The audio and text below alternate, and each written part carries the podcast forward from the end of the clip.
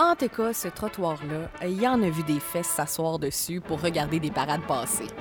Tout le monde se souvient d'au moins un défilé avec des chars allégoriques, des fanfares, puis tout le kit venir animer le bas du cap pour un événement ou bien pour un autre. Je sais pas pour vous autres, là, mais moi, ça m'a toujours impressionné quand j'étais petite de voir ces chars-là, remplis de couleurs, remplis de musique, puis je vais être franche, là, même encore aujourd'hui, ça m'émerveille un peu, juste un peu. ben quoi, faut bien garder son cœur d'enfant, comme ma grand-mère disait.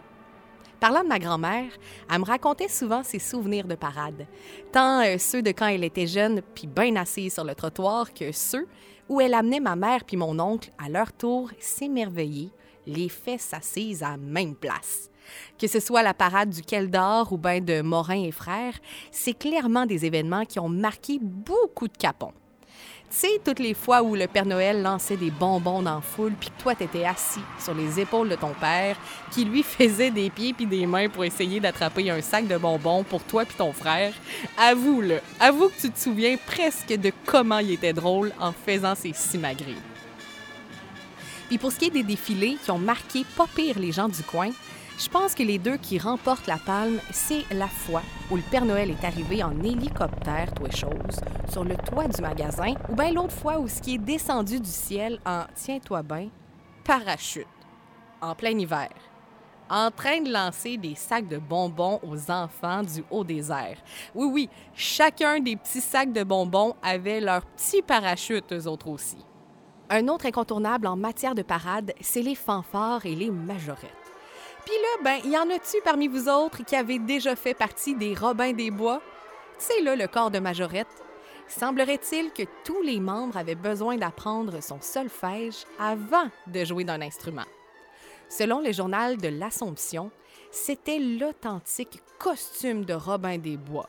Ouais, ben, du film de 1938, là, parce que il n'y a pas mieux qu'Hollywood pour nous présenter les choses telles qu'elles sont dans la vraie vie. Ouais, mettons. Il y avait aussi le défilé de la Saint-Jean-Baptiste qui était assez populaire, merci. Ça se terminait avec le traditionnel et immense feu de joie au parc du Moulin. Puis, créez-le ou créez-le pas, en 1941, ça a attiré une foule qu'on a estimée à 10 000 personnes. 10 000 personnes entassées à l'entour de l'étang du Moulin. Puis des événements dans ce parc-là qui se trouve juste un peu plus loin sur Sainte-Madeleine, il y en a eu un puis un autre. Que ce soit les fanfares de la ville, les concerts Molson de l'Union musicale, les fêtes du tricentenaire, des soirées de danse, de la pêche sur l'étang. Oui, oui, on a déjà eu un festival de la pêche en ville sur l'étang du Moulin. Puis pour citer le Nouvelliste de 1957, l'un des plus grands charmes de l'eau en hiver est de se transformer en glace. Et l'un des plus grands charmes de la glace est de permettre les ébats des patineurs. ouais, tout qu'un sujet amené, ça, hein? bon, euh, là, c'est bien beau de parler de tous les festivals qui se sont passés dans le bas du Cap, mais euh, on avait bien d'autres manières de se divertir. Puis une des places qui était bien populaire en matière de fun, c'était le Madelon. Continuez votre chemin vers la rue d'Orval, puis un peu après, vous allez voir la pancarte qui est là. Moi, je vous attends là pendant ce temps-là, je vais choisir ma grandeur de soulier. À tantôt!